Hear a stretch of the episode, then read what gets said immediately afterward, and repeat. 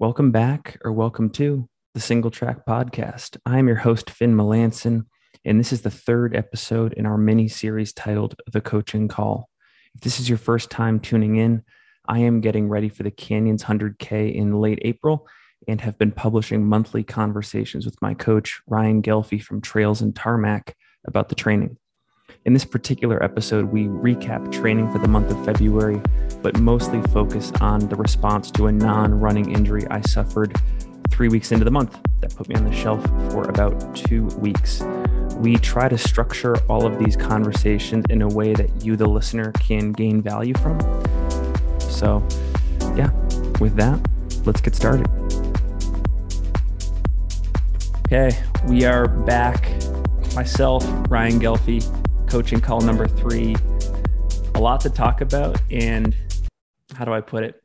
There's always surprises that come up in training blocks. I don't think there's ever been a perfect training block in my life. And probably a lot of other athletes will feel the same. And that'll probably be a large topic of conversation in this episode. So, what's up? How's it going, Ryan?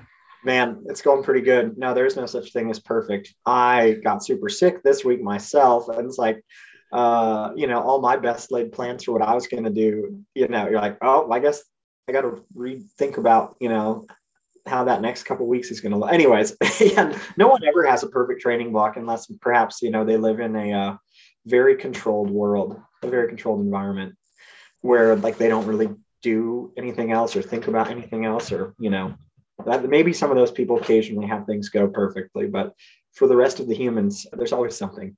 and in your case, you got a you got a good one here. We got a good one. We have to o- overcome. I'll admit, over the past two weeks in particular, I have been fantasizing about such an environment where everything is controlled. There's no, you know, sharp objects around you or ways to get hurt, and everything is just conducive. And, but yeah, no, we live in the real world.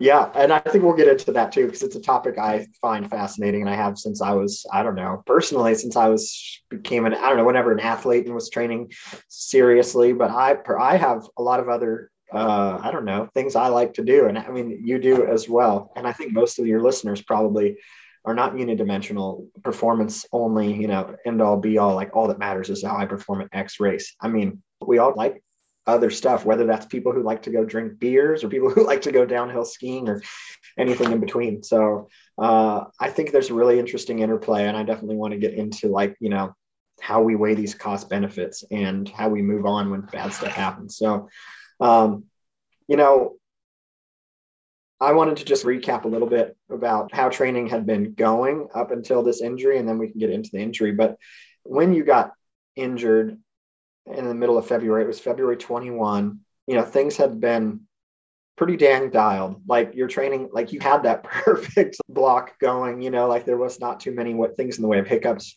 You'd had some workouts that like, you know, I would write paces on some of these workouts and I'd be like, okay, this would be like a good top end 530 pace for these four by two Ks at Liberty Park. And I think the rest was pretty short. I don't have it in front of me, but it wasn't long. It was like 90, 90, 90 seconds, I think. Yeah. yeah. So yeah, I think I wrote 530 or 535. And I'm like, you know, like this is like a good, I mean, ultimately, like the effort that that intensity we're shooting for is maybe like 10 mile to half marathon. I think you probably ran it in 10K pace, but you're down, you ran them in 515s and we're freaking bawling. and I was like, well, you did that. Like you physically did that. Like I know it was like probably somewhat hard, but like, yeah, either way, I was like, well, that was something you couldn't have done, you know, certainly a year ago or you know mm-hmm. prior times when I'd coached you, like I'm like that was not a workout you could have done.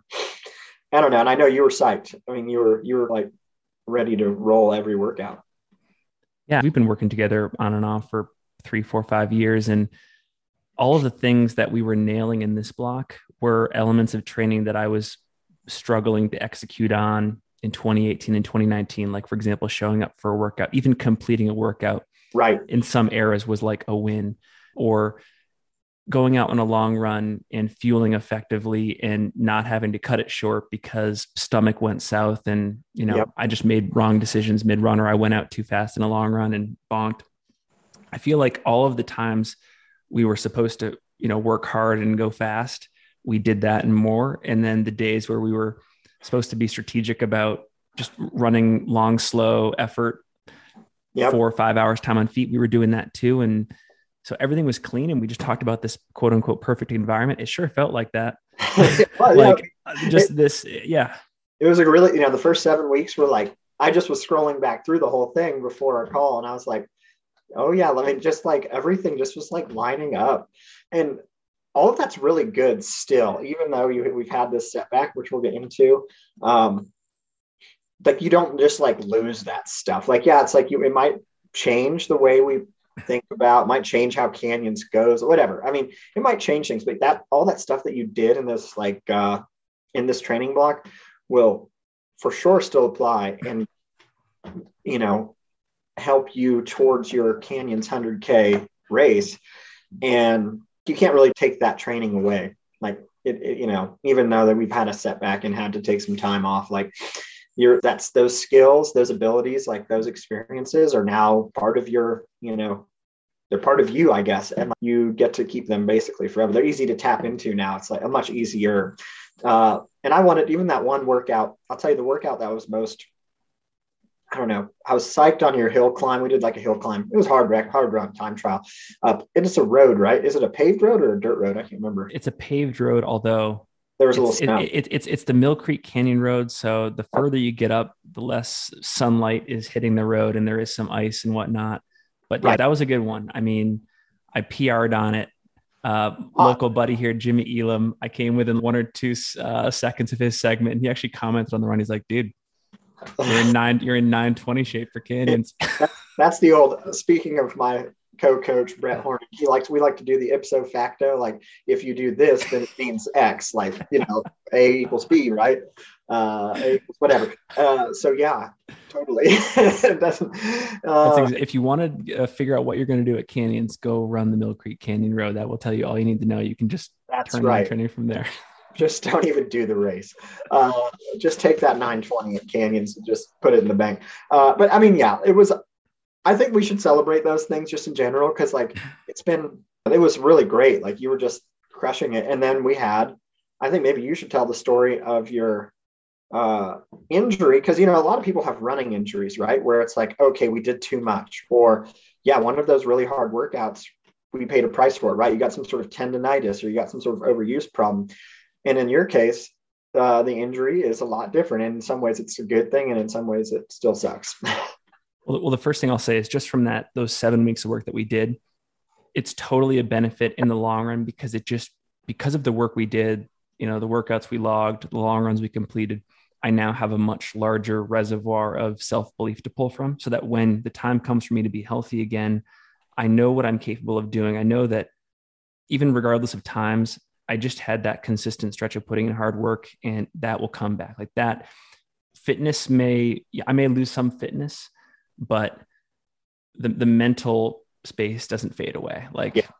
that's Yeah. something you can pull back from. But yeah, in terms of the injury, pretty funny because I've been getting made fun of for months and years for being a relatively conservative person outside of running. Like I will turn down backcountry ski missions and even like trips to the bar on Friday or Saturday night because I'm nervous that at a bar, for example, I'll have one too many drinks and I'll be in rough shape for a run the next day. Or if I'm on a backcountry ski expedition, I'll take some fall and again be out of commission like I am now. But, anyways, with the injury, it was my third time all season skiing in resort. I went out with my uncle up at Snowbasin in Ogden, Utah. Very last run of the day, we decided to take a run into the side country. This there was a very narrow gate. I'm going in through it at a kind of fast speed, just like careless, just thinking I got this, and hit like a small patch of ice. My left ski bowed out. I clipped the gate, fell, ejected. I still had my poles in my hand, and they planted in front of me. And I'm going at a pretty fast speed at this point, And I landed on top of the handle of one of the poles, and it just dug right into my left pectoral lat rib area. And then I bounced off a rock after that too. And I'm on like a 50 degree slope. So I'm also like d- dragging down this steep slope with like one ski on still. And I'm like, is this how I like go out? But anyways, it knocked the wind out of me. Like I tried to get up and I like fell down again because it for like five seconds I just couldn't breathe. Finally got up. Uncle's waiting for me like further down the slope. Like, you okay? I'm okay. Go up and grab my ski.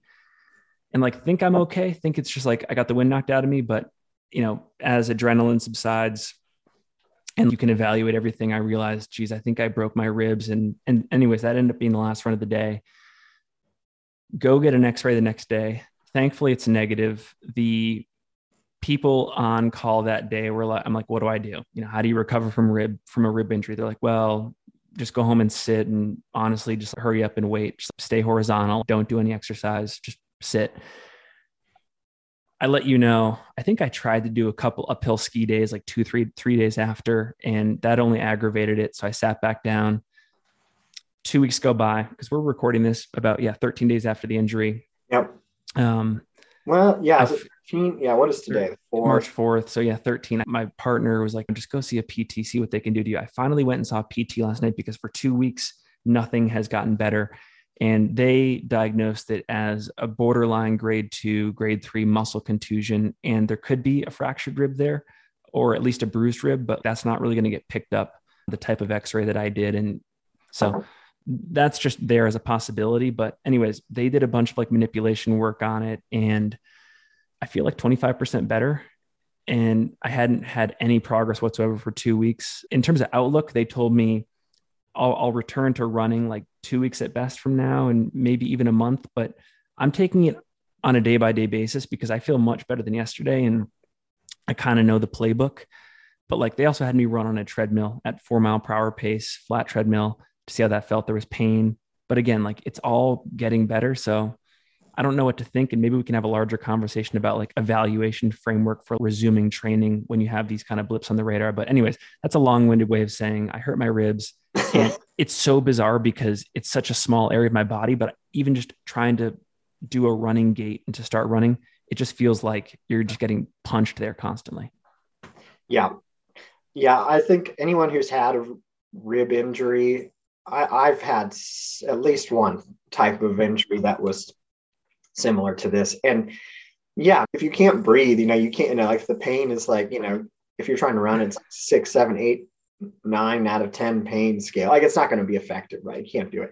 I know. And when you first got hurt, I was like, well, like, because I am, I mean, and some of the questions that we got from listeners, you know, talking about, you know, you know, other training modalities, like, are they effective? Are they useful? Like, I am a pretty strong believer in certain, in things like skimo, which is funny because you got hurt skiing, right? It's like, well, you shouldn't go skiing again. But, uh, you know, the skimo thing, the uphill is where the action is for the training purposes. And you can just essentially stand there and cruise down on a groomed run where you're not going to crash. You know, you're not, you're not anyway. So like the risk would be low if you could do it. So I know, I mean, it was my suggestion, I think, or you, one of us said we should try it. And I'm like, yeah, we should totally try it. Cause like, you know, you probably weren't going to hurt it worse by trying. Yeah. You know, we're gonna we're gonna see, and like from a from an aerobic fitness standpoint, you if you could ski, you know, you wouldn't really miss a beat on that front.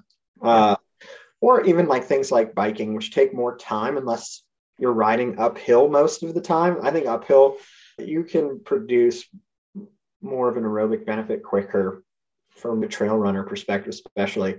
But like it's cold as hell. Like you can't go outdoor riding probably very easily there. Yeah. And you again, you you you know, you indicated that like, yeah, these things are a no-go anyways. So it was like, yeah, there's really, you know, it was pretty straightforward. You know, like there's really nothing you're going to be able to do other than, and it, you know, it's what we should have done.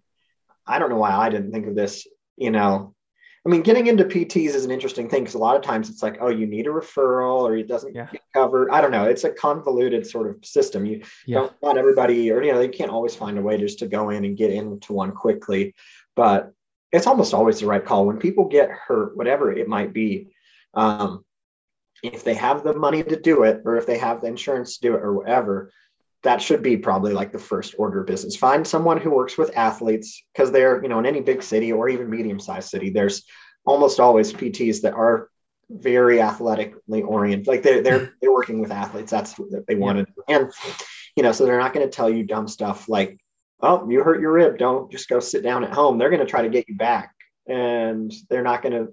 Yeah, they're contextual yeah and they know what your goals are and they're going to say well here's your risk you know here's what your risk versus rewards are right of like like with this right now it's like are you going to re-injure this rib if we try to run too early? I mean, I think that's the question that I don't know the answer to. And maybe they gave you an indication like, hey, you probably shouldn't test it too hard. First of all, they were pretty vague. They were like, you know, it's really going to be based on like your pain levels. Like when you feel like the activity results in either a four out of 10 or under pain, that's when you can resume. But uh, the big concern on their end was do compensation injuries form where because you are, for example, like tucking in your left arm and your shoulder blade is like overworked or other parts of the running chain get affected because you're trying to like compensate for that area. Other injuries that weren't yeah. initially involved get brought into the equation. And then those are over, you know, those can become these overuse injuries that develop pretty quickly, and those can be harder to, you know, deal. Sometimes those are harder to get rid of. Yeah. You know, different inflammatory things like a, one little pissed off tendon in your ankle or your, you know, your peroneal. Tendon. I don't know. There's a million things that can go wrong. So I mean, they're they're probably right in that if you're like wincing on every step, and like guarding on every step because the impact is like painful. Like it's not going to, we're probably not going to start running at that point, which is where you're still at. I take it. Like I said, I feel so much better today than I did yesterday. And maybe the next place we can take this is just obviously I had these. Yeah.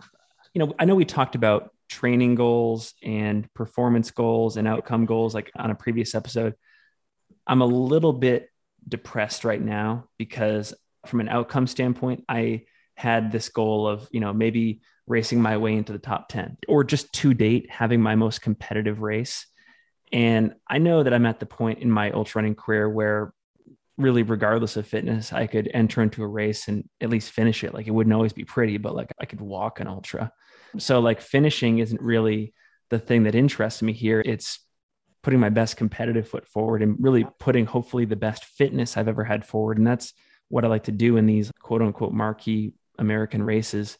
Yep. So I'm curious if you've ever dealt with this with other athletes in your stable who have had pretty big performance goals and outcome goals, and they hit these snags in their training. What strategies do you work them through to uh, hopefully hold on to it if they can, or maybe even reevaluate and go somewhere else?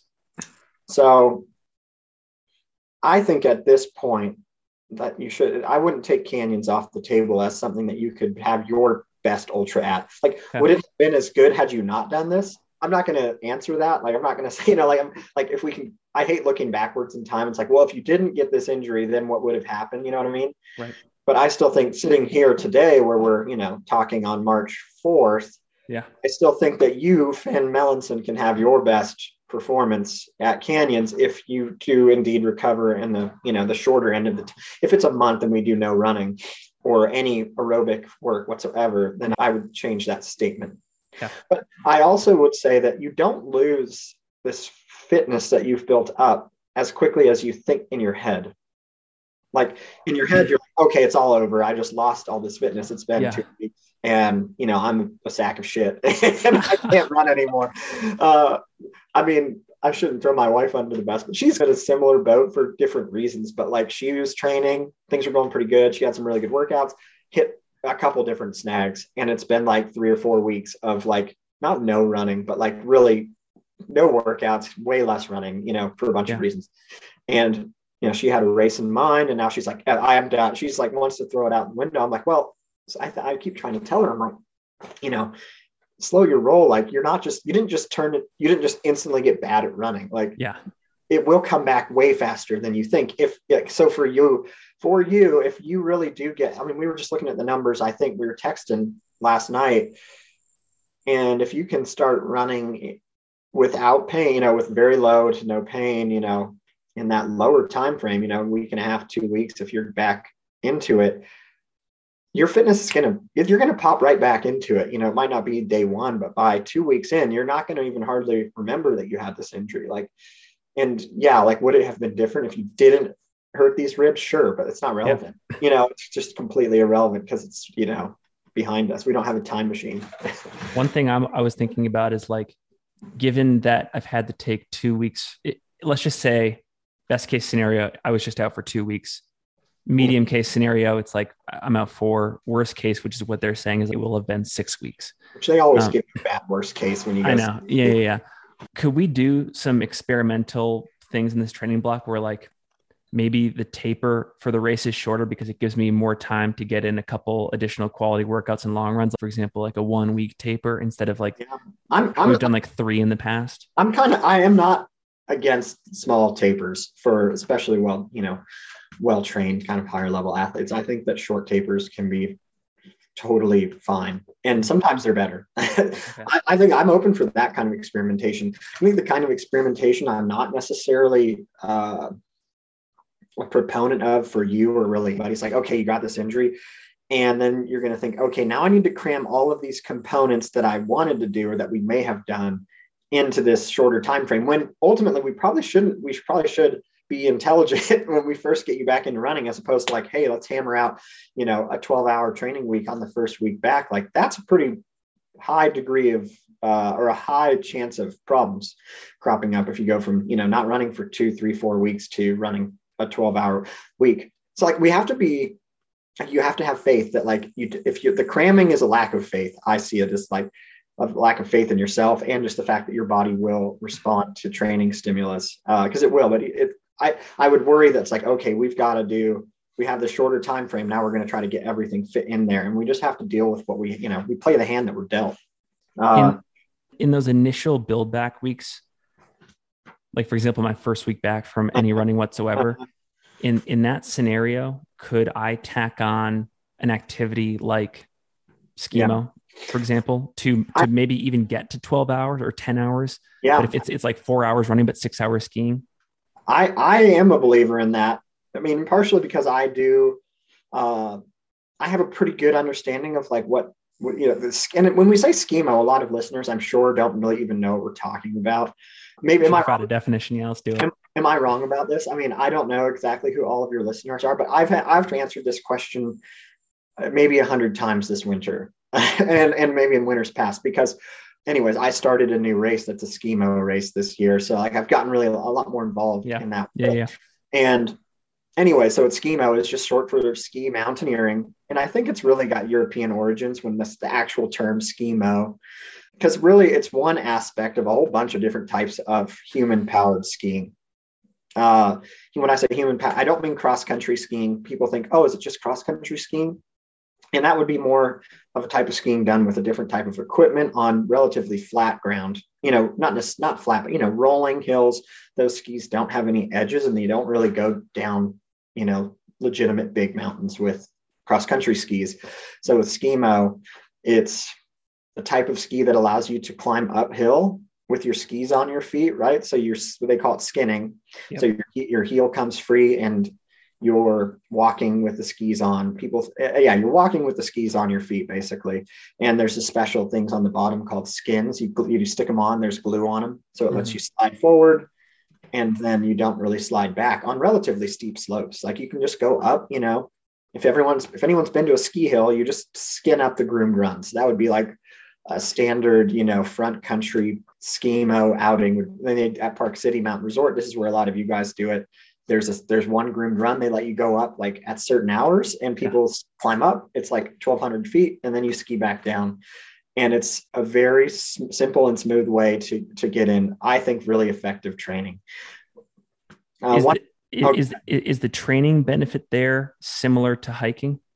I yeah, that was one of the questions, and I'm gonna I'm gonna say a hard no. I mean, at least a hard no in what I think people think of as hiking. So I mean, when people say hiking, I think of low end effort or you know low intensity, right? Like we're out on a hike, we're taking we're on a walk. And with skimo, you have what did I write? I wrote down what I would I would describe it as you can perform a full range of intensity mm. in to, you know, if you have the skill sets, like the technical skill sets, just you know how to skin, and like you, you know, it's not your first time doing it, but if you have, you know, you're used to the equipment and you're proficient at skinning, which isn't particularly hard to get proficient at, then you can perform a low, a casual walk all the way up to the highest, the highest intensity intervals of your life and everything in between. So it's really a choice of like, what is it similar to? From a from a aerobic development standpoint, it's whatever we want it to be. Uh, so like you can perform, you know, intensities akin to your normal easy run pace quite easily. If you just look at it from like and heart rate's not the end all be all, but if you did look at heart rate, you could easily say, oh, yeah, like I spent an hour climbing at a heart rate of 145, which would have been what I did on an easy run. Or if, if you have this, the leg strength endurance, which not everybody has, like to do higher intensity stuff, because there's just more weight on your feet and the grade is steeper. So not everybody has like that kind of strength built up to be able to actually push higher aerobic intensities because their legs just crap out like quickly. Yeah. Like this happens to me in the early part of the winter. Like I can't really do the same level of intensity on workouts as I can like another month after like getting back into skinning and like spending time on those steeper grades uh, with weight. You know, the weight the, the weight can vary a ton. People, some people skis might weigh eight, nine, 10 pounds on one foot with the boot ski binding. And people who have really lightweight gear, it can weigh as little as like two and a half pounds on one foot. So it, it's quite a lot more like running uh, if you have like the super light gear. I mean, it's still like, you know, it's what would you do in a mountain running race going at a 1500 foot gradient or a 1200 foot gradient? You're power hiking. So it's like a mountain running race. Glad that we're getting into this. I actually have one more question here. And I think this was another listener question we got a lot of these by the way because when i promoted this episode today on instagram i actually used a photo of you i think at that mount ashland race or one of these other skimo races this winter. Yeah. so we're doing a coaching call but i think a lot of people had skimo questions as a result. But one of the questions was and i think you've addressed this already but how do other vari- training variables like vert and time on feet in skimo relate back to running? Like when you're prescribing like skimo activities in a training block like we yeah. might do is it is like a is like a 45 minute skimo session equate to a 45 minute running session or how do you think about that for example? I mean, it is a good question. I mean i think obviously in the downhill and a ski you know on the downhill and transitions if those comprise a good amount of the time then you know those are those are even less of an aerobic output than downhill running.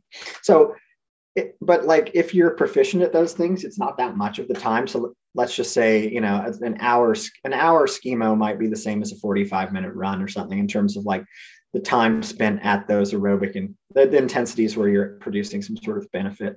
Obviously, we're going to do more vertical and less miles typically. If you're yeah. just, if you're doing it the way most people do it, you're climbing gradients of like, you know, six or 800s, like pretty flat and then steeper stuff's like 1200 1400 feet a mile sort of grade. So if you're just skiing up and down stuff like that you're going to do like when i go for a normal sort of like my two hour morning workout it's like 6000 feet of climbing in 10 miles or something. That's like basically what i do every you know most days if i go out and just do a standard thing. How much time on feet? Uh like for me i i mean that would be like two i mean that's with like race gear and i'm like pretty well trained so it's yeah. like two two hours. Okay that's excellent. uh, so so I think there's some of the plus sides of using skiing. And so, like in your case, we're talking about being injured and using it during an injury, which is a lot different than, say, someone who's wondering, hey, can I supplement my running? Like I'm training for running races. Yeah. I'm not training for skimo, right? The questions I think that you're mostly getting are, hey, can I use skimo in addition to running? Yes, uh, yes, yes, yes. And I think that you know there you you don't get everything out of it. Like there's mechanical demands that come from running that you obviously don't mimic at all, like running on flat ground or downhill. Uh, there's those are things that the body needs to adapt to, right? Like your muscles build resiliency and your tendons get stronger. Your body can go out and run for four or five hours and you don't finish feeling like you're broken, right? Like this is, you know, this is the point you get to and you get, but if you only skied and then you go try to run, you know, five hours, you, aerobically you could be in damn good shape, but I think that you'd break down physically, mechanically you'd break down. So like it, you wouldn't want to just, I mean, but I don't know. Then there's people like, I mean, I don't know. You get the Kilian example all the time, and I'm sure he's done very little running for entire winters, and then jumped into you know various types of running races pretty quickly, and he does just fine. But he is now a liar, so he's a terrible example. But yeah, I mean, the fitness you can build on skis, the aerobic part is whatever. It's great and you can train more hours probably because there's very little downside like overuse sort of risk on skis. It's way less like other than just getting hurt because you crashed or something. Like i mean skimo athletes some of them i think they can do too much but some of them will do you know 25 30 hours a week. I think that a good skimo athlete who's like full-time and i would guess that 20 hours would be about right for a super high end someone training just for skimo. Like they could probably consistently handle 20 hours of like work and do all right with it because you're just probably not going to get your, your injury chances are way lower. So like people can supplement with skimo if they have the time, right, and their energy bandwidth is there. I think it's a great idea to experiment with, and but just realize it ain't hike. It's not like oh, I just went for a little hike. I mean, it can be, but it's not what most people do. Mostly the intensities people are performing are are maybe higher than when they're running because they're just not as like uh, used to it if they don't do it like a lot. Well, okay, one small tangent, maybe one big tangent, but the first one is maybe you just mentioned like this 20 hour threshold possibility on skis for athletes in our sport. Maybe yeah. this is like the closest thing we have to what guys in the cycling world, like the Tour de France athletes have, where you, you can just be on a bike for 30 yeah. or 40 hours a week if time allows. Like this is the closest thing to endless activity because we know that running is too punishing really to go beyond I mean, some yeah. people do 24 hours a week. Like, you know, I just had Anton on the podcast. He apparently he did a 260 mile a week in 2008, but um, sure he did, but it didn't work out for him that well, did it? No, it in the long run, he's had problems. Uh, yeah, no, I mean, I think skimo is way more like cycling, and there's really great cyclists that become really great skimo. You know, people who have really good, you know, strength to weight ratio and can produce, you know, relatively high amounts of power and they're fairly lightweight. You know, it's it's it's there's so many similarities. I think there's tons of crossover between, you know, trail runners, cyclists, skimo people, and know, and a lot of people are going to do all of it to some extent. No, I mean, I think it's a great area for people to get, you know, more if you live near enough to skiing, uh, you know, to do it regularly, right? That's a lot of people, you know, probably 80%, 90% of America doesn't live within an hour of a ski resort. I don't oh. know. I made that stat up, but that's what I would. I'm going to look that up. That's actually really interesting.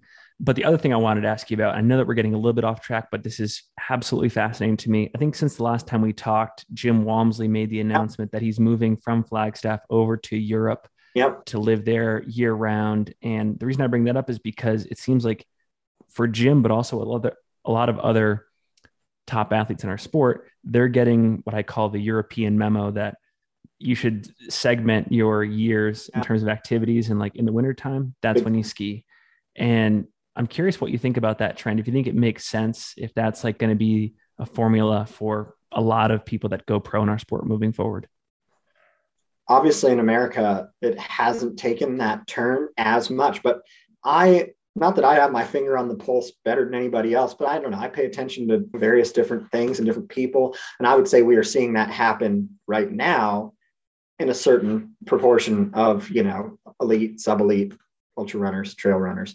I'm biased so what i say right now is just a totally biased statement of what i think but i, I think that like full-time ultra run so i i mean me personally i guess i've been trail running or ultra running for 10 years now basically full and, and when i was younger i did a lot of ultras. I don't know what my actual number is. I usually say i've done 50 it's probably somewhere around there uh, ultras, and most of them were hard. Like I didn't do them like you're saying. I didn't just go to finish really any of them. Like I tried to run all of them as like hard as I could to one degree or another. And it wore me down pretty badly, honestly. I mean, I'm not saying I had some crazy, oh, I got, you know, these crazy adrenal problems. I didn't get diagnosed with nothing, but I know for sure I got worse. I don't know, I got worse. And like physically, I just couldn't do as much. Like I was just, I lost you know, 10% of what I had had, you know, when I was a bit younger.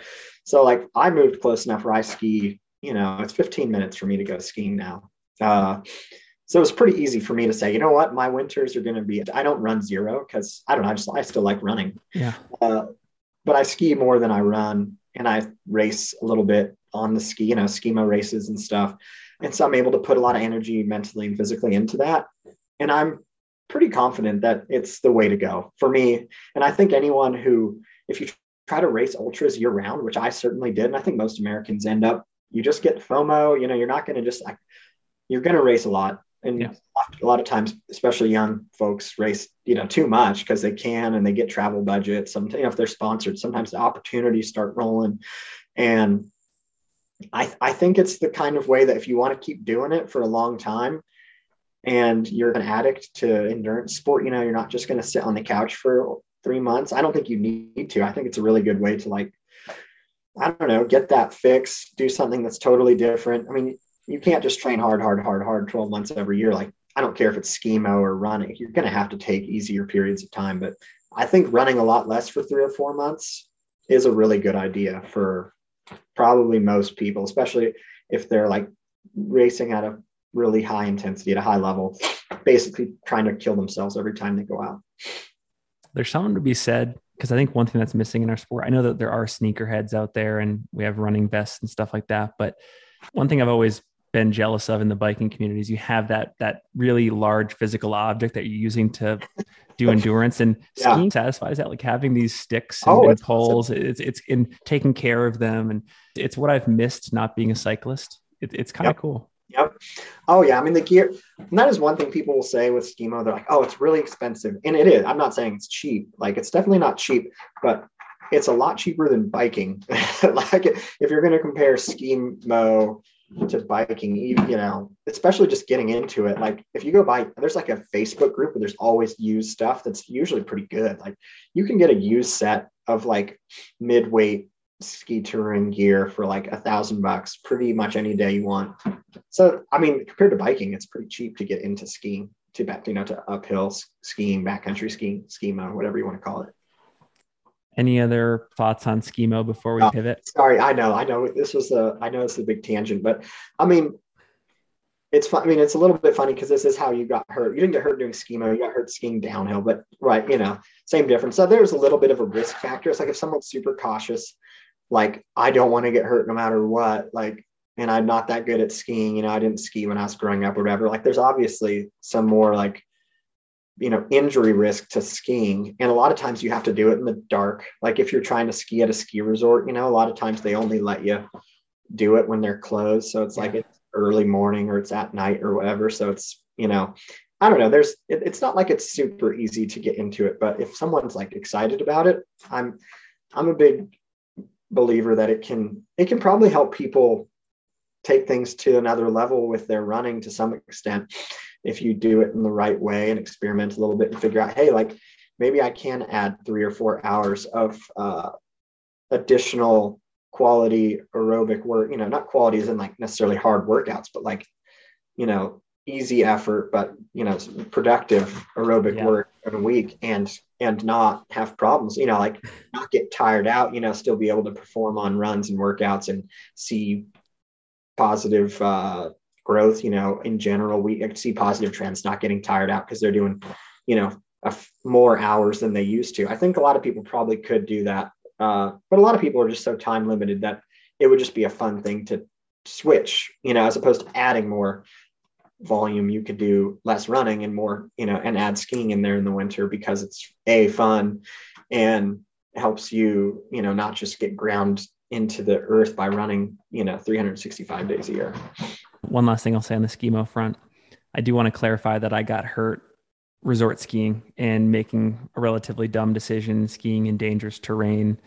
Whereas with the skimo options we have here in, in Utah, Salt Lake, Park City, like I go to Park City Mountain Resort, like you mentioned earlier, and the hill we do it on is this like very safe green blue run that's groomed and there's not that many people on it when I'm there. And so the skimo environment, in my opinion, unless you're in the backcountry, is far safer than resort. Right. It's and this is a super nuanced discussion. Like we oh, can't oh, for sure, for sure. It. But yeah, like if you're just wanting from a training perspective and you're skiing at a ski resort, it can be really uh, s- simple and not very dangerous if you have competency skiing downhill, like at an intermediate level. But if you're trying to get into like the real deal stuff, yeah, then the danger level goes as high as you want and beyond. if you want, yeah. So like there's skiing, the backcountry skiing, that's a whole nother world than like uphill skiing at a ski resort. They're very, those are completely different realms. Uh, and that latter one, the backcountry one, where you're skiing not at a ski resort, but like in uncontrolled environments, that's where there's a huge education component. There's other gear required, avalanche safety equipment. Uh, and it's like a lifetime pursuit of learning, and people die all the time doing it. So those are very different worlds. And they're not mutually exclusive. like you can do one without the other, or you can do both. I have a funny story to tell you because when you're injured for as long as I have been, your mind starts to go to crazy places. And maybe three days into this injury, I thought about this conversation that I had with a guy named Jeff Colt, who was on the podcast about two weeks ago. He got a golden ticket to Western States there. And what was interesting about his scenario is if you look at his Strava, he did Oh, yeah, remarkably guy. little training. And what he says he does is his key is he stands for 12 to 14 hours a day. Like that's that's like the framework for all of his training. Like he doesn't sit. He he considers that to be training, and then he sprinkles an assortment of skimo, hiking, running, and biking, and that pieces wait, wait, wait. together like 10 to 12 hours. This, is this the same dude? Because if this is the dude I was thinking of, Jeff, let me look him up because yeah, yeah, do it, do it, do it. Well, me and Brett were talking about one of the Black Canyon dudes that got a golden ticket. Brett raced him at Bandera. Jeff Carbondale. Carbondale, yeah, Carbondale, Colorado. Yeah. This dude's from Carbondale. Let me. But, but anyways, uh, just to complete the story, what's funny, and while you're looking that up, what's funny about him is he sold me on this standing concept because if you remember, I used to work at the Rustler Lodge up at Alta, and yeah, right. I got into shape really fast up there because I was taking like fifty thousand steps a day. Like in addition to the training, I was waiting tables yep. and just a lot of standing. So, anyways, I am currently sitting, but I'm going to be replacing this desk with a standing desk so number one, I'll be go. standing a lot more. And then I got one of those like surfer standing boards you can stand on all day, where like you uh-huh. have to kind of maintain. Uh-huh. I guess it's called a balance board. And so I don't know. That's I just figured that's one thing that will, will not aggregate ag, uh, aggravate my ribs, and yeah. maybe there's a little bit of fitness bump I can get from that too. That might be, you know, there might be nothing to that, but the placebo effect is real too. And I mean, if you if you're not noticing any negative externalities from like that change, then it's probably not going to hurt you. But you know, it's something to pay attention to. Any change you make that's significant, whether it's going from sitting to standing all day or whatever it is, like you pay attention to those changes and think, kind of like, is that what's making things go better? Or I don't, you know, you're not going to know. These are all just like anecdotal, you know, the way they say N of one, right? Like we're experimenting on ourselves. We don't really ever know. Like, is that what made this guy good? Or, I mean, oh. you know, who knows? What he sold me on was just like living this whole life of endurance where everything you do like just from like start to finish in a day revolves around some sort of even like low grade level of endurance which i thought was interesting because i turn it on for one or two hours a day sometimes up to five hours if it's a long run but a lot of times i'm stationary for most of the day. Yeah yeah I mean, as long as you're getting enough rest in the interim, whether that's you know in the middle of the day or sleeping, you know, you'll see. Like you'll see if you're running worse or better. It'll be pretty obvious. Like you're like, oh man, like I'm not able to perform at you know this level, whatever. You'll be you'll know from like the running. Well, it's funny because that Black Canyon results. I thought this was the the dude that won also doesn't run very much. Uh, Trueheart, yeah. Well, that's what Brett Brett and I were like I don't know, kind of geeking out on looking at what that guy does because I'd never heard his name before.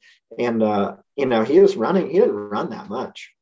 He, which is interesting. Two of the three two of the three golden ticket people were pretty low mileage, but pretty the other dude was high. That the guy that won is pretty high hours, really high hours, like 20 plus hours a week uh, of something, of doing of various aerobic work.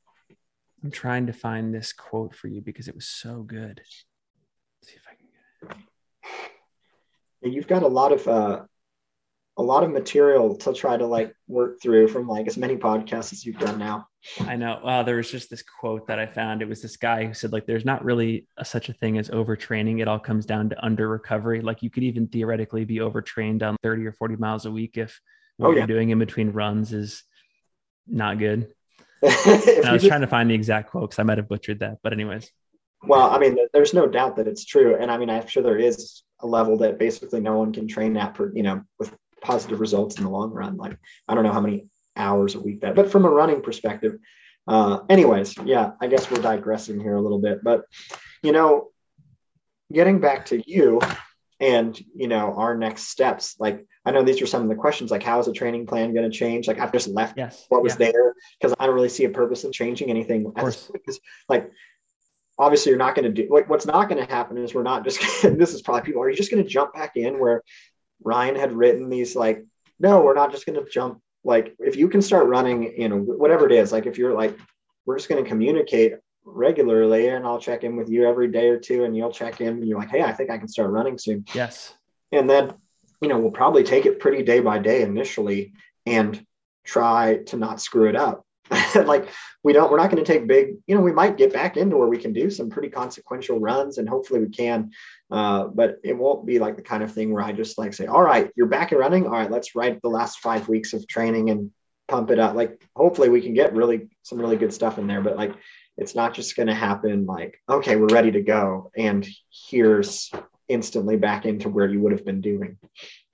I know when I was looking at the training calendar uh-huh. a week or two ago, there were some really burly workouts in there that I was excited yeah. about at the time. Oh, I know. I know. I was excited too. Like that eight by one mile. I was really looking with like 30 second recovery. I, I might be butchering that too, but I was excited about that one. It was, I'm sure it was a minute.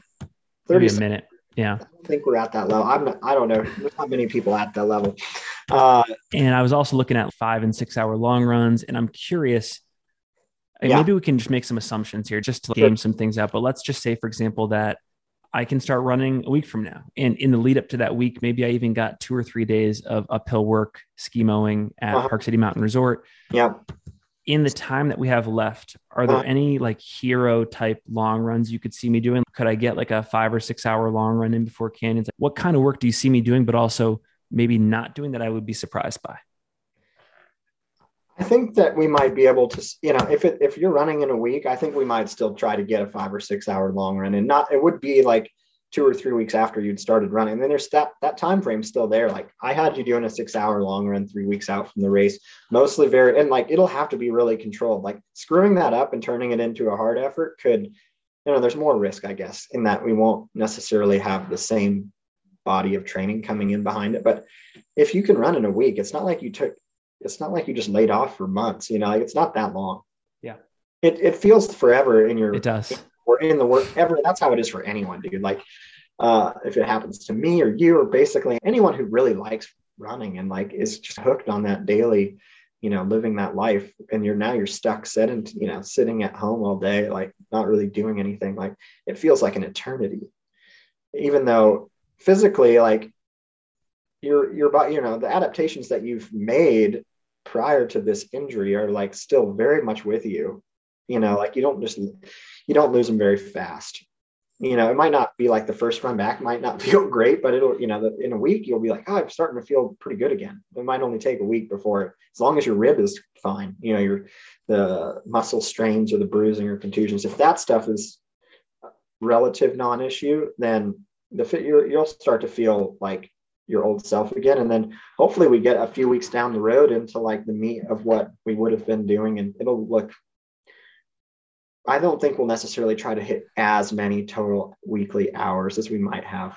Okay i still would like to i think that having you do a six hour long run maybe five i don't know. I, I would still like you to do that uh if if we're healthy enough to do it and then and everything leading up you know it won't just be like, oh, we did a two hour long run and then go to six. Like we'll hopefully do something relatively, you know, intermediate, you know, three and a half or four hours. And like if you're like, I felt, you know, super solid and and then yeah, well, it'll be pretty easy. Like that's what you did a good job of so far in this training block is, you know, your long runs, even the longer ones, right? The ones that are, I think we had a couple three and a half hour ones. Yeah.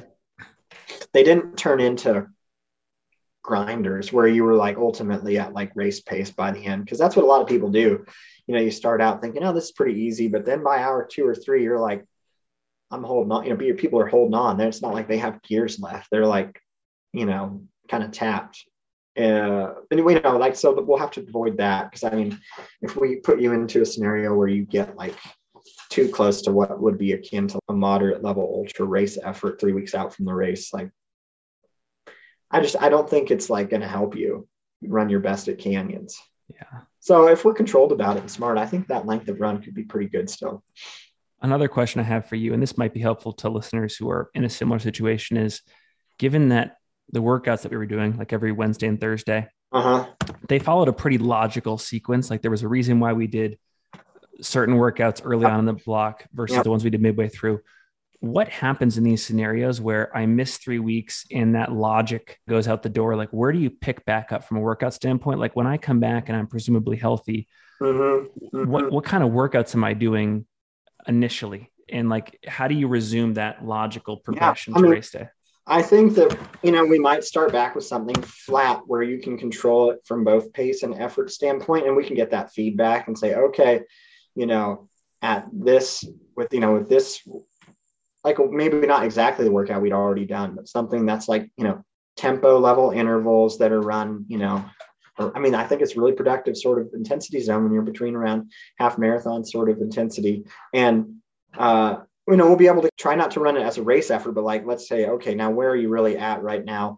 And then help translate. I think we want to do more hilly stuff probably for the most part, but I'd probably start you with a flat workout so we don't turn it into something.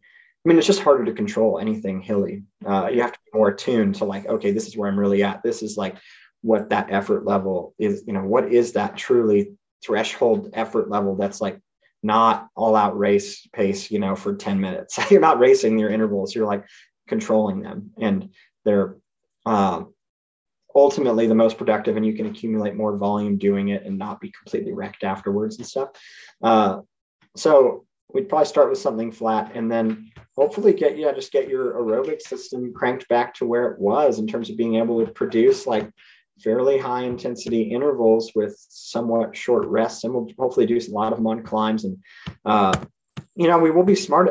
We can overdo the downhill thing because that's where I think the risk is. Like if you lay off running for three weeks and your biomechanical systems are, you know, not as trained, you know, like that, they're not like ready to just go out and like hammer uh, really fast on downhills. And, you know, so I think that's where we could run into problems, like just getting hurt. No, not just because of compensation, but just like coming back too fast or doing anything too extreme particularly where there's a lot of uh, you know biomechanical stress on downhills. Or uh, so we'll just have to be kind of.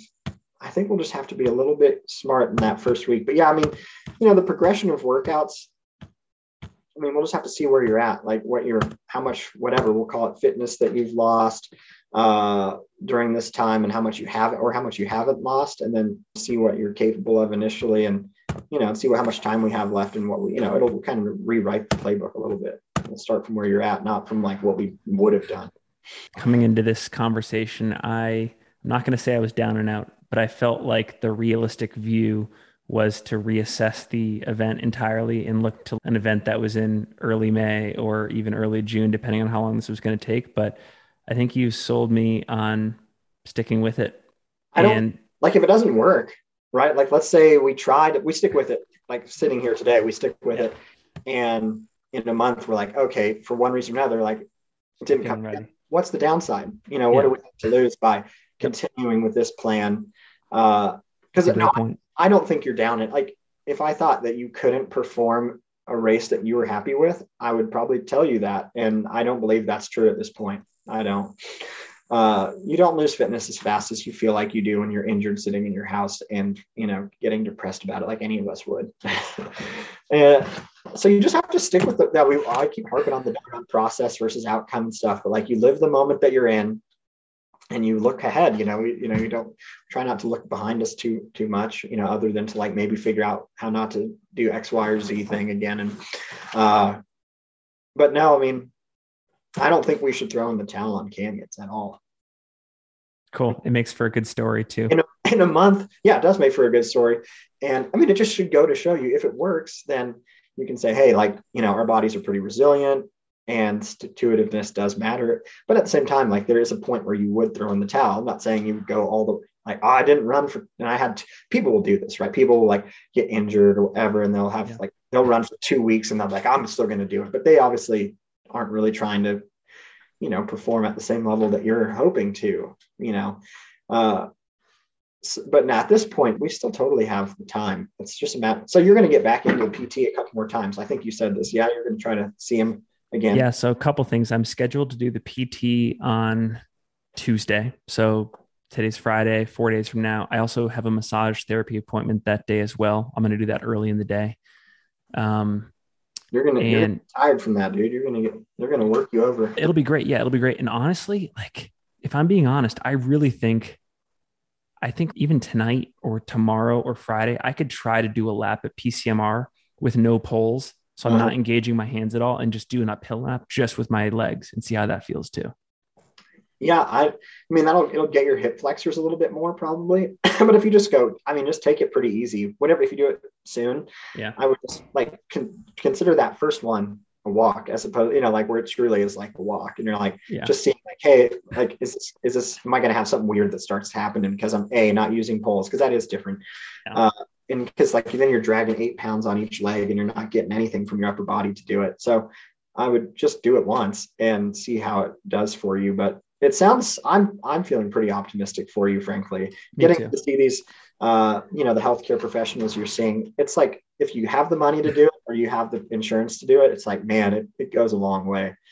And like this is what any, you know, remote running coach. I mean, even if I wasn't remote, even if I was right there with you and saw like, I don't know, I'm not a PT. like I don't yeah. have I, I have no real I've seen a lot of people get injured and I kind of know like, okay, well, if this is the time frame, oh, you probably, I, I, you know, it's like I just anecdotally know a lot of stuff, but I'm not in a position where I can like tell someone, you know, oh, this is what you should do or not do, or you know, here's the risks that you're facing. I might guess at that stuff, but I really try to get runners to like, if they're hurt, truly, um, you know, going to see a, an athletic specializing physical therapist is usually the best bet, better than a doc. Don't go to your like primary care doc. I shouldn't say. I like the primary care doctors like it's only if you, I guess, if you need the doggone referral or something. But then it takes like for too long, and it's like, well, I don't have a month. Like, yeah, I need to see these people like as soon as they can get me in, basically. Yeah, I'm. I'm, and again, this is a mistake that I'll never make again, and that is not looking for a second opinion after you know yeah. initially talking with the radiologist like that probably lost me to like maybe this injury is already resolved if i had just gone to the pt three or four days after the injury as opposed to two weeks after because yeah. they released a lot of pain and a lot of like inflammation like right on the spot right and this injury is one that's like a you know exercise to pain tolerance to some extent because it isn't a running injury. It's a, you know, it's a blunt trauma, acute injury that really doesn't have anything to do with, you know, over, it's not an overuse injury. So, which by the way, I, I was looking back at all of the times we've lost time and it's always been blunt trauma injuries. yeah. I've never, I've never actually had like a running induced overtraining injury, which is crazy to think about. Yeah, it is. Um, well, this, let me ask you this, cause I don't know. It's just a question that I always bandy about my head. Uh, now that you got this injury, would you say I should never downhill ski? Or would you say, yeah, that's worth it? Like it's a risk I'm willing to continue to take. I mean, obviously you like skiing to some extent. I mean, it's fun. Uh, or would you say, you know what, that's a I, I that sucked. I don't really want to take that risk anymore. Or would you just ski differently? The answer for me is ski differently. I love skiing, and like we talked about earlier in the call, all of the benefits I get from skimo, especially strengthening the deep hip rotators and the hip flexors, that whole area, which I think that sport concentrates, at least yeah. in my experience. I love that. So I would never give up skimo. I'm hesitant. This is the first year I've gotten a resort pass in four years. Oh, yeah. I kind of got it on a whim. It's also been just a terrible snow winter here, but the issues with resort are so different because you're at the mercy of other people around you too and if it wasn't this, maybe I would have gotten hit by somebody or something, knowing my luck. But I, I definitely think I'm probably going to retire from resort skiing. Okay. But yeah. no, like, I mean, like, again, we might have the, we're going to finish this call in a couple minutes. I'm going to be stoked. Frankly, I'd be surprised if I don't drive over to Park City right now and, and try an uphill lap. Right. But yeah. I think that's where I'm at. But otherwise, um, yeah, I try to minimize risk as much as possible in other areas of life. Like, try not to put myself in scenarios where I could get hurt or I could be not feeling good for a run. Yeah. Yeah. Maybe we can talk in a second here about like the balance of having fun in life versus just focusing on training and competition, where those overlap, where they don't. But yep, that's where I'm about to go with this. So maybe we do. it's uh I mean, I know for me, it's always been like I said, on a personal side, like even when I was in college and you're like, I don't know, I was on a cross country and track team and it was like, you know, a serious team. Uh, you know, it's year round and they had a coach that was like pretty militant and like we technically weren't supposed to do anything, right? Like definitely don't, you're not supposed to go mountain biking, not supposed to go skiing. And like, I don't know, these are just things I could never personally give up. It's like, even when I was like in college on a team, I don't know, I still did that stuff. And like, I got hurt like twice in college where I had yeah. to like, I had to like hide the injuries. And like, I ran a workout one time. It was horrific. Like, I mean, it was like a, whatever it was. It was some sort of hard workout, and I was like pretty hurt from like I literally crap. My friend knocked me off this cliff on skis, and like I jacked my calf like completely. But then I had to show up like the next day or later that day. I don't know. It was right after, and I was like, I just had to pretend. I just fake. I got through the workout somehow, so the coach wouldn't know. Anyways, um, I guess it's a long way of saying that it just depends on like how much these different things matter to you and how much you know this the pure odds of like okay competing at x level and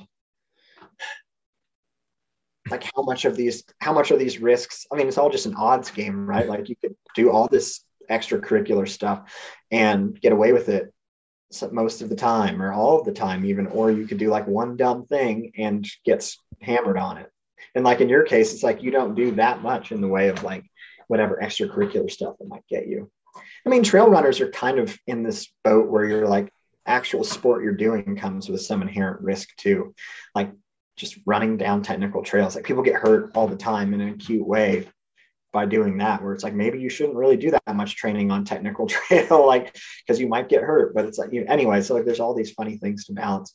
Um, i think that all of this is a great argument for fkts and personal projects because i feel like that's the place where this all merges pretty seamlessly like you go when you're ready if there is an injury setback it's like well yeah. there was yeah, never any predefined date anyways so i can oh, you know adjust accordingly there's less pressure as a result and you're putting your own significance on it, meaning on it. I mean, there are some like ordained routes out there that everyone knows and everyone cares about, but for the most part, you are stamping your own meaning onto whatever it is you're doing, as opposed to this race create, you know, telling you how right. to, how to feel about it. right. I I uh, I also think, man, I mean, life is freaking short. You know, like we're all going to die someday, and it's not going to be as long in the future as it feels like sometimes. I mean, obviously, I'm speaking to a bit broad audience people. Um, I so anyways, it's and I mean like these goals that we have, like they totally matter. And like I think we should put a lot of eggs in these baskets of like performance. And, you know, assuming these are things you know you want to try to uh, perform at whatever level you're trying to perform at. But like the truth is, you're never going to arrive. You're never going to do something that made you think I've now reached the pinnacle of what I thought I could. You know, it just doesn't exist, dude. Like, so I guess there is no end. There is no like once I do this, then I feel like I've done it. Like it's just a continue, you know, life is just a continual string of pursuits. And I guess if you if you put all of your eggs in those baskets and you just don't do any of the other things you might want to do, I think that there's like it's probably not worth it for very for very many of us to like not but then there's people who should give up some you know then there's people on the other end of the spectrum where it's like you know if you just committed yourself a little bit more to these goals, you might like it better. You know, people who just are very uncommitted. And I, I don't know, I, you see the gamut in terms of commitment level and like people that are willing to, you know, whatever it is. Yeah, like focus on these goals as much as they should. And some people focus on them so much that like they just don't live their life. Uh, I guess we have to answer those questions for ourselves. So I guess all I'm getting to is like, yeah, you crashed on skis and that sucks, but like, I don't know. It's like you can't take back these things and say, oh, I guess I should never have done any of these things. Like, you know, 100, 99 times out of 100, you don't get hurt that day. Just, you know, it's, yeah. I like that philosophy there that you're never going to arrive because, and I, I can see how someone would take this the other way but when I think of that statement, I say, why wait to get started? Uh-huh. You know, uh-huh. if, there, if there's if the timeline is endless, whatever you want to do, just get started. Yep. Yeah, the pursuit is the point. Pursuit's the point. 100%. And I'm having a I'm having a ton of fun. I, maybe we tie this back to the injury. I'm having a ton of fun racking my brain for ways to overcome this injury to get better. Like every single time I get injured or I suffer some, you know, trauma, I, I, always see it as an incredible learning opportunity. And I always end up incorporating things into my routine for when I'm healthy that pre- prevent or significantly reduce the chance of those things ever happening again. Yeah. yeah like it's such a, it's such an event that you can't forget. And you remember all the things you, you put into getting back to healthy again. It just becomes a part of it all. Yeah. And you're, yeah, I mean, you're being super proactive, especially at this point. I don't, you know, right. I think you'll, uh, this isn't going to be how we remember this training block, I guess, is what I believe. You know, we're not at the end of this, you know, this little window that we've created in, you know, Finn Melanson 16 week lead up to Canyon 100K. I kind of don't think this injury is going to be what we remember about it or the thing that's like, oh, yeah, that's really the tone or that was like the thing that happened. I think we'll kind of forget about it at some point. You know, it won't be the thing Well, I think this is a pretty good place to put a pin in it. I think for listeners that have been following the training log, I sincerely apologize. It all falls on me for not updating that. But now that I think about it, I should go back in because I have been keeping a, a written journal. I'm going to go back in and retroactively fill some of those days that I missed just from the injury because I think it will be interesting for folks to get a sense of what I was thinking each day. It will be. Yeah, you should do that. It's it's basically almost all the time. Like if people get injured, like I'll try to even kind of still prod people. But I mean, I hate it sucks because usually what happens is that people like they check out from like that process. And it's just the way I mean, I get it. I'm like, yeah, like they don't want to be looking at this stupid log and all the stuff they're not doing. And I can't really, I guess I could hide those cells, you know, hide the training cells or something and just make it like a pure jerk. I don't know. These are funny things that I kind of ponder when I'm thinking about how do I help people, you know? At these times. Yeah, the training log is, I think it's just as important when people are injured, but people don't want to open it up and, you know, dictate or type their thoughts into it when they're hurt because it's like they're, yeah, they just feel shitty about the whole process to some extent.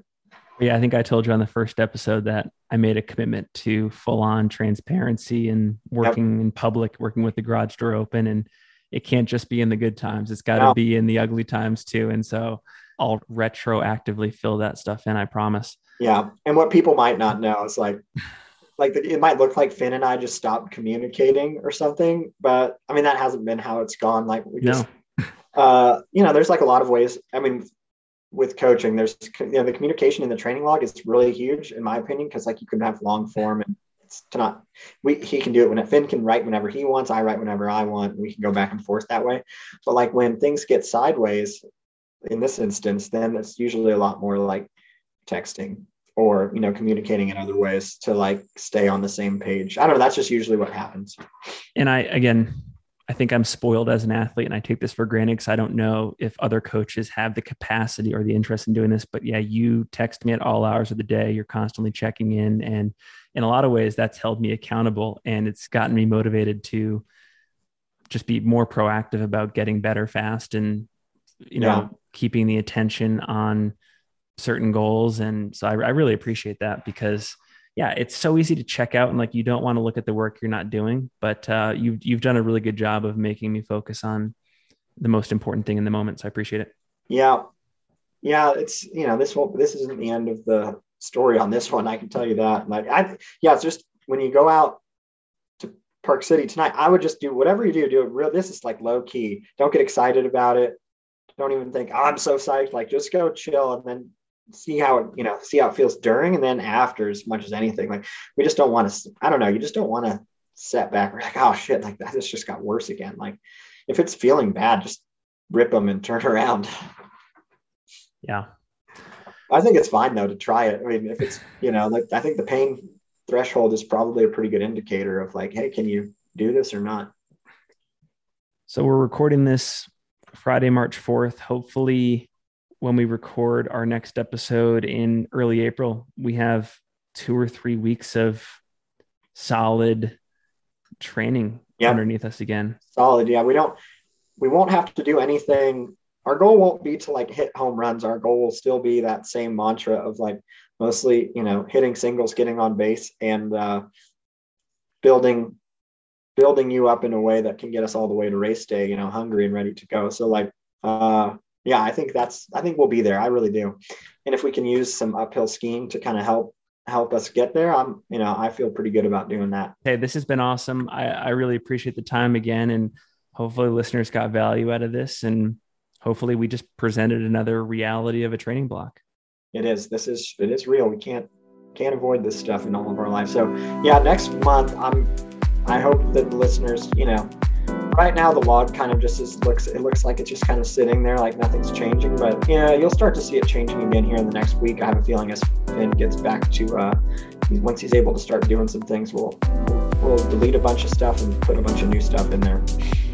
Well hey until next time thanks again. All right see you finn folks, thanks as always for listening. If you enjoyed the conversation, all I ask is that you give it a share on your social media platforms and that you leave a rating or review wherever you listen to this podcast. Until next time, this is The Single Track, and I am your host, Finn Melanson.